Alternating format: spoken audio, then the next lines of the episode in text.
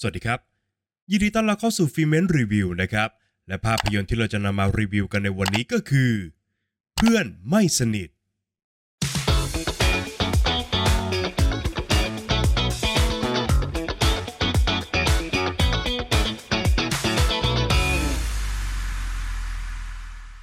เรื่องราวของเป้ เด็กหนุ่มที่ต้องย้ายโรงเรียนในช่วงเทอมสุดท้ายของม .6 และก็ยังไม่มีวี่แววนะครับว่า เขาจะเรียนต่อมหาวิทยาลัยได้ครับ เป้ได้พบเจอกับโจ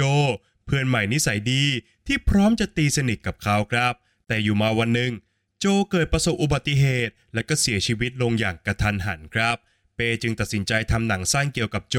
เพื่อใช้เป็นใบเบิกทางในการเข้ามหาวิทยาลัยของตัวเอง แม้ว่าเขาจะแทบไม่รู้จักกับโจเลยก็ตาม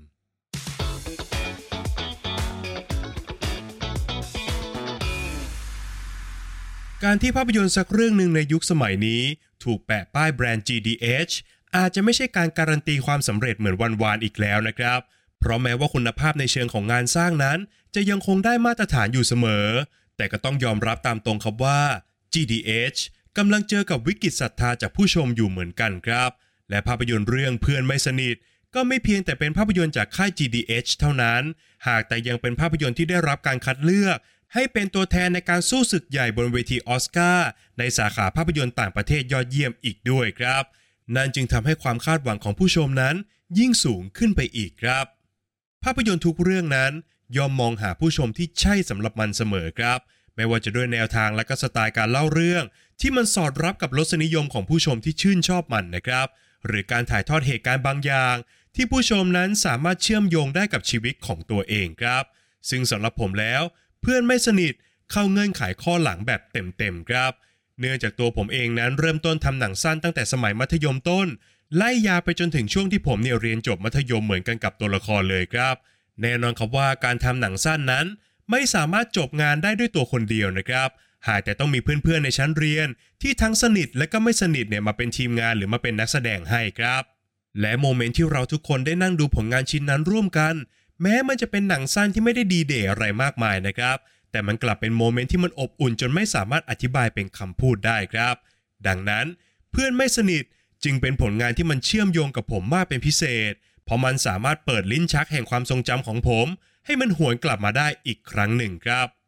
ภาพยนตร์เริ่มต้นด้วยจังหวะและก็พลังงานที่มันพุ่งถึงขีดสุดในช่วงองค์แรก ซึ่งเป็นช่วงเวลาที่ตัวละครนั้น เริ่มจับกลุ่มและก็เริ่มต้นทำหนังสั้นด้วยกันครับ ภาพยนตร์สามารถเล่าเรื่องได้อย่างมีสไตล์ และก็สามารถสะกดผมเนี่ยให้อยู่กับเรื่องราวได้อย่างรวดเร็วมากๆครับ ไม่ว่าจะด้วยจังหวะในการตัดต่อ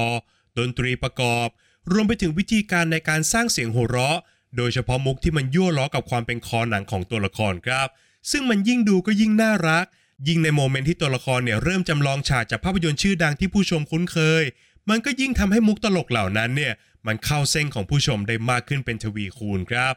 ไม่เพียงเท่านั้น เสน่ห์สำคัญของช่วงเวลานี้ก็คือ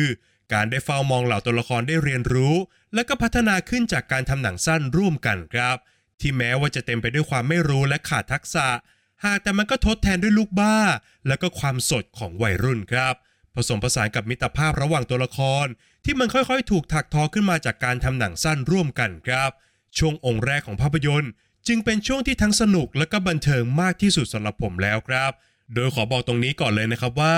ทุกสิ่งที่เห็นกันในตัวอย่างภาพยนตร์นั้น มันถูกคัดเลือกมาจากแค่ช่วงเวลานี้ของเรื่องเท่านั้นครับหนึ่งในปัจจัยสำคัญที่ทำให้ผมเนี่ยติดหนึบไปกับเรื่องราวได้ก็คือ การสร้างกลุ่มตัวละครที่ยอดเยี่ยมขึ้นมาครับนำโดยตัวละครอย่างโจ ซึ่งเป็นตัวละครที่สดใสและก็เปลี่ยนไปด้วยพลังบวกอย่างน่าเหลือเชื่อนะครับ เขาเป็นคนช่างฝัน และก็พร้อมที่จะผูกมิตรกับทุกคนที่อยู่ใกล้ตัวเสมอครับ ด้วย character แบบนี้นะครับ ผมเชื่อว่าไม่มีผู้ชมท่านไหน ที่จะไม่หลงรักตัวละครอย่างโจแน่นอนครับ ขณะที่ตัวละครหลักของเรื่องอย่างเป้ ก็เป็นตัวละครที่มีแรงผลักดันของตัวเองอย่างชัดเจนครับ และก็พร้อมที่จะก้าวเท้าสู่ดินแดนแห่งความผิดบาป เพื่อเป้าหมายที่แท้จริงของตัวเองครับ จุดยืนของเป้นั้นขัดแย้งกับโบเก้อย่างรุนแรง เนื่องจากเธอนั้นต้องการให้หนังสั้นที่เป้กำลังทำนั้น เป็นผลงานที่มันถูกสร้างขึ้นมาเพื่อโจจริง ๆ ไม่ใช่เพื่อผลประโยชน์ของใครคนใดคนหนึ่งครับ ซึ่งตัวหนังก็สามารถใช้เงื่อนไขเหล่านี้ มาสร้างบททดสอบของความเป็นเพื่อนให้กับพวกเขาได้อย่างน่าสนใจครับ เช่นเดียวกันกับทีมงานฝ่ายโสดที่มาร่วมสร้างหนังสั้นเพื่อเป้าประสงค์ของพวกเขาเองเช่นกันนะครับ มิตรภาพที่มันก่อโตขึ้นจากความฉาบฉวยเหล่านี้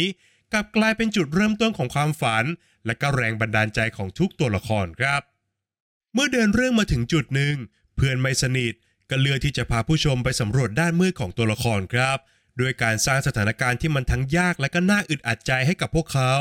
โดยเฉพาะอย่างยิ่งเมื่อสถานการณ์เหล่านั้นเนี่ยมันเกิดขึ้นกับกลุ่มตัวละครที่ยังเป็นเพียงวัยรุ่น ทุกปัญหาที่เกิดขึ้นในเรื่อง จึงดูเป็นบททดสอบที่ยิ่งใหญ่ และก็ก้าวข้ามผ่านได้ยากเหลือเกินครับ ทางเลือกและเงื่อนไขที่ภาพยนตร์สร้างขึ้นมานั้น มันเป็นดังหมุดหมายสำคัญ เมื่อตัวละครหลักเนี่ยต้องเลือกจุดยืนและก็เป้าหมายของตัวเอง ภายในโลกทัศน์ของพวกเขา ซึ่งยังถูกจำกัดด้วยช่วงอายุของพวกเขาเองครับ โดยเฉพาะอย่างยิ่ง เมื่อพวกเขาถูกผลักให้อยู่บนเส้นขอบของความถูกผิด ที่มันพร่าเลือนจนแทบจะตัดสินไม่ได้เลยนะครับ ทุกการตัดสินใจนั้น ล้วนเป็นส่วนหนึ่งของการเติบโตของพวกเขาทั้งสิ้น ไม่เพียงเท่านั้น ภาพยนตร์ยังโยนคำถามกลับมาถึงผู้ชมครับว่า หากภาพยนตร์ที่ดีสักเรื่องนั้น มีเบื้องหลังมาจากความช่อฉนกลโกงของผู้สร้าง มันควรจะได้รับการปฏิบัติหรือว่าพูดถึงอย่างไรครับ อย่างไรก็ตามนะครับด้วยอัตลักษณ์ความเป็นค่ายหนังอารมณ์ดีของ GDH เริ่มกลายมาเป็นดาบสองคมมากขึ้นเรื่อยๆนะครับ เนื่องจากเพื่อนไม่สนิทนั้น ยังไม่ใจร้ายมากพอครับ ที่จะพาตัวละครดำดิ่งลงไปสู่ความมืด ความปณีประนอมดังกล่าวนั้น จึงกลายมาเป็นการเปิดหน้าไพ่ในมือล่วงหน้าอย่างไม่ได้ตั้งใจครับ หรือพูดง่าย ๆก็คือ ไม่ว่าตัวหนังจะสร้างอุปสรรคนานับประการขึ้นมาให้กับตัวละครต้องฟันฝ่า หรือมอบบททดสอบทางศิลธรรมอันเข้มงวดให้กับตัวละคร แต่ในท้ายที่สุดแล้ว ผู้ชมกลับไม่ได้คล้อยตามไปกับความยากลำบากเหล่านั้นครับ เพราะว่าใจหนึงเนี่ยก็เชื่อนะครับว่า ทุกอย่างย่อมได้รับการคลี่คลาย และก็มอบความสุขให้กับผู้ชมเมื่อภาพยนตร์จบลงครับ ซึ่งปัญหาดังกล่าวก็แสดงตัวอย่างชัดเจน ในช่วงองค์สุดท้ายของภาพยนตร์ครับ สุดท้ายนี้นะครับภาพยนตร์เรื่องเพื่อนไม่สนิท ได้มอบความรู้สึกอย่างหนึ่งให้กับผมครับว่า การที่เรื่องเล่าสักเรื่องหนึ่งนั้น จะสามารถส่งพลังออกสู่สายตาของผู้ชมได้ มันควรจะเป็นเรื่องที่ถูกกลั่นออกมาจากความรู้สึก และก็ความเชื่อที่ผู้เล่านั้นมีต่อมันจริง ๆ นะครับ ซึ่งตลอดการรับชมเพื่อนไม่สนิท ผมสามารถสัมผัสได้ถึงความจริงใจของเรื่องราวเป็นอย่างมากครับ แม้ว่ามันจะฉาบหน้าด้วยมุกตลกของนักทำหนังมือสมัครเล่น หากแต่เนื้อแท้ของมันเนี่ยเป็นดั่งเบื้องหลังของภาพยนตร์ทุกเรื่องนั่นแหละครับ มันเต็มไปด้วยมิตรภาพ ความฝัน ความเจ็บปวด ความล้มเหลว รวมไปถึงการเติบโตครับ บอกตรงนี้ได้เลยนะครับว่า เพื่อนไม่สนิท นับเป็นอีกหนึ่งผลงานที่ควรค่ากับความอิ่มเอมในโรงภาพยนตร์จริง ๆ ครับ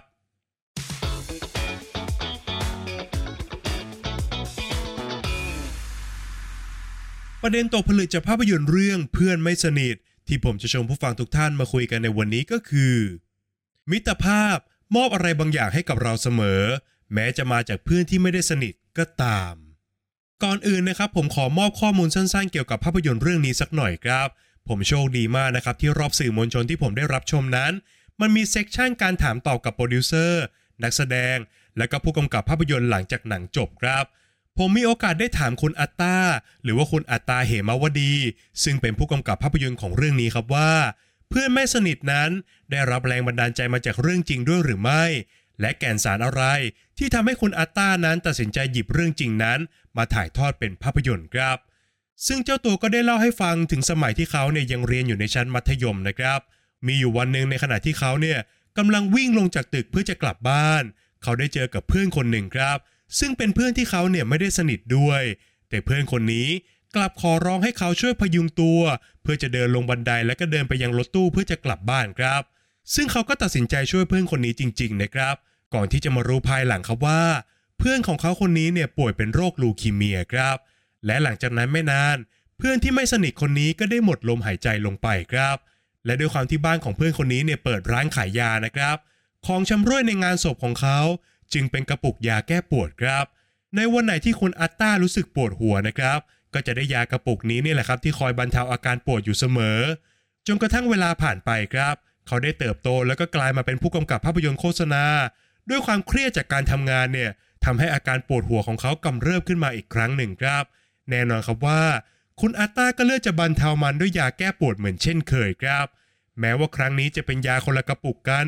แต่จู่ๆมันก็ทำให้เขาเนี่ยหวนนึกถึงเพื่อนที่ไม่สนิทคนนั้นขึ้นมาครับ แล้วก็ได้นำไอเดียของเพื่อนไม่สนิท มาต่อยอดเป็นภาพยนตร์เรื่องนี้ในที่สุดครับ จากประสบการณ์ชีวิตและก็ความทรงจำดังกล่าว ได้ถูกกลันกรองแล้วก็ตามหาความหมายของคำว่ามิตรภาพ โดยถ่ายทอดผ่านตัวละครอย่างโจ เด็กหนุ่มอารมณ์ดี ผู้พร้อมจะมอบความสุขให้กับทุกคนที่อยู่รอบตัวเขาครับ แต่โจกลับประสบอุบัติเหตุ และก็ต้องเสียชีวิตลงอย่างกระทันหัน ในขณะที่ตัวละครซึ่งรับหน้าที่ถ่ายทอดแก่นสารของเรื่องก็คือ เป้เด็กหนุ่มในชั้นมัธยมปลาย ที่ต้องย้ายโรงเรียนในช่วงเทอมสุดท้ายของการศึกษานะครับ และเขากำลังทำทุกทาง เพื่อให้ตัวเองเนี่ยได้เรียนต่อในมหาวิทยาลัยครับ หลังจากได้เจอกับเป้ โจก็พยายามจะตีสนิทและก็ผูกมิตรด้วยตามธรรมชาติของเขานะครับ แต่ก็เป็นเป้เองครับที่เลือกจะไม่ได้สนิทกับเขา เพราะเป้เนี่ยคิดว่าเขาและก็เพื่อนๆในโรงเรียน จะได้ใช้ชีวิตร่วมกันเพียงแค่ไม่กี่เดือนเท่านั้นนะครับ หลังจากนั้นทุกคนก็คงจะไม่ได้พบเจอกันอีกต่อไป ก่อนที่ตัวหนังนั้นจะทำให้เป้เนี่ยได้เรียนรู้ถึงความสวยงาม และก็ความหมายที่แท้จริงของมิตรภาพครับว่า เมื่อมิตรภาพกำเนิดขึ้นแล้ว มันมอบอะไรบางอย่างให้กับเราเสมอครับ โดยเฉพาะอย่างยิ่งกับเพื่อนที่เราไม่ได้สนิทด้วย ซึ่งหลายต่อหลายครั้ง เราเลือกที่จะมองข้ามสิ่งดีๆ จากพวกเขาไปนั่นเองครับ สุดท้ายนี้นะครับผมเชื่อว่า สิ่งที่ตัวหนังเลือกจะบอกเล่านั้น จะชวนให้ผู้ชมทุกท่านเนี่ยหวนนึกถึงเพื่อนบางคนที่เราไม่ได้สนิทด้วยครับ แล้วก็ทำให้เรามองมิตรภาพครั้งนั้น ในมุมมองที่มันแตกต่างออกไปครับ โดยเฉพาะอย่างยิ่ง เมื่อเรามองมันด้วยความเป็นผู้ใหญ่และก็เปิดใจมากขึ้น มิตรภาพนั้น อาจจะสามารถจุดประกายอะไรบางอย่างให้กับเราในวันนี้ก็ได้นะครับ ซึ่งตัวอย่างที่ชัดเจนที่สุดก็ไม่จำเป็นต้องมองไปที่ไหนไกลเลยครับ เพราะว่าเรื่องราวของภาพยนตร์เรื่องเพื่อนไม่สนิทนั้น ก็ได้รับแรงบันดาลใจมาจากมิตรภาพที่เกิดขึ้นในช่วงเวลาสั้นๆ กับผู้กำกับภาพยนตร์อย่างคุณอัตตานั่นเองครับ จนมันนำมาซึ่งภาพยนตร์เรื่องแรกในชีวิตของเขาได้ในท้ายที่สุด ฝากไว้ให้คิดกันนะครับ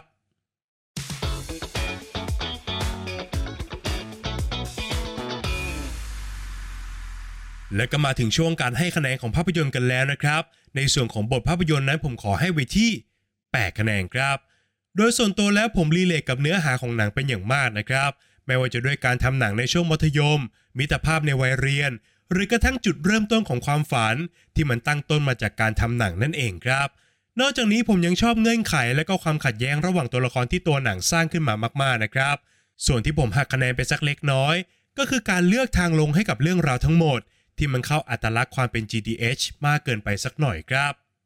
ในส่วนของงานสร้างนะครับผมขอให้ไว้ที่ 8 คะแนนครับ งาน production ระดับ GDH เป็นงานที่มาตรฐานสูงอยู่แล้วนะครับ โดยเฉพาะกับงานด้านภาพและการตัดต่อในช่วงต้นเรื่อง ซึ่งมันเต็มไปด้วยพลังงานและก็จังหวะที่ผมเนี่ยชอบมากๆนะครับ แต่ในขณะเดียวกัน การตัดต่อในช่วงองค์สุดท้าย ผมรู้สึกว่ามันยืดเยื้อและก็ออกจะฟูมฟายเกินไปสักหน่อยครับ ถ้าสามารถรวบทุกอย่างให้มันกระชับ แล้วก็ดูหนักแน่นกว่านี้สักหน่อยหนึงเนี่ย ผมว่ามันน่าจะกระแทกกับความรู้สึกของผมได้รุนแรงมากกว่าครับ ในส่วนของนักแสดงนะครับ ผมขอให้ไว้ที่ 7 คะแนนครับ ภาพรวมของนักแสดงทุกคนทำได้ดีทีเดียวนะครับ เคมีการแสดงระหว่างคุณโทนี่อันโทนีกับใบปอทิติยานั้น ก็ดูมีพัฒนาการและก็แตกต่างจากการร่วมจอกันครั้งก่อนเป็นอย่างมากครับ การที่ได้เห็นทั้งคู่นั้นต่อปากต่อคำกันแบบแสบๆคันๆก็นับเป็นสีสันสำคัญของเรื่องเลยนะครับ ในขณะที่ part ดราม่านั้น แม้ว่าจะยังไม่สามารถผลักตัวละครไปสุดขอบได้เท่าที่บทภาพยนตร์ตั้งใจเอาไว้นะครับ แต่ก็ถือว่ามีแนวโน้มที่ดี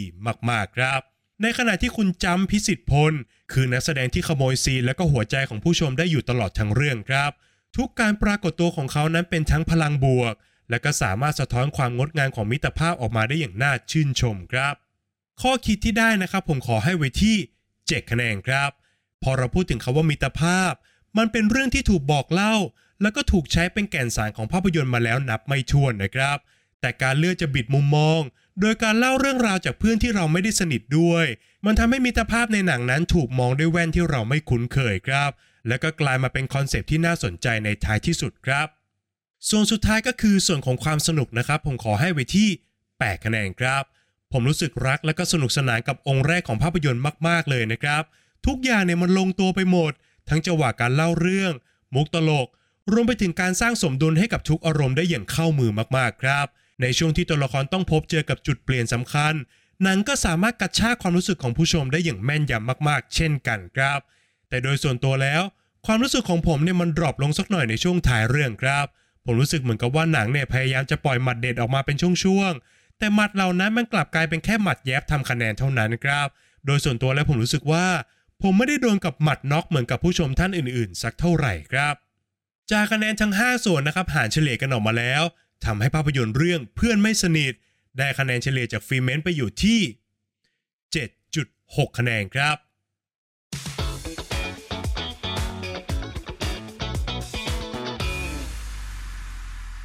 และนี่ก็คือทั้งหมดของ Filmment Review ในวันนี้นะครับ ก่อนจากกันไปครับอย่าลืมกดไลค์กด subscribe และกดกระดิ่งแจ้งเตือนให้กับ Filmment เอาไว้ ในทุกช่องทางที่ปรากฏอยู่ตรงนี้ด้วยนะครับ และหากใครที่ต้องการจะเข้ามาพูดคุยกับ Filmment นะครับ ทุกท่านสามารถเข้ามาพูดคุยกันได้ ในกลุ่ม Open Chat ทางไลน์ครับ ทุกท่านสามารถ search คำว่า Filmment แล้วกด join กันเข้ามาได้เลยนะครับและหากใครต้องการจะสนับสนุน Filmment นะครับ ทุกท่านสามารถกดปุ่ม Super Thanks บน YouTube รวมถึงกดสมัครสมาชิกได้ด้วยเช่นกันครับ ใน EP หน้าฟีเมนจะนำเสนอคอนเทนต์อะไรนั้นต้องขอให้ติดตามกันด้วยนะครับสำหรับวันนี้ฟีเมนขอลาไปก่อน สวัสดีครับ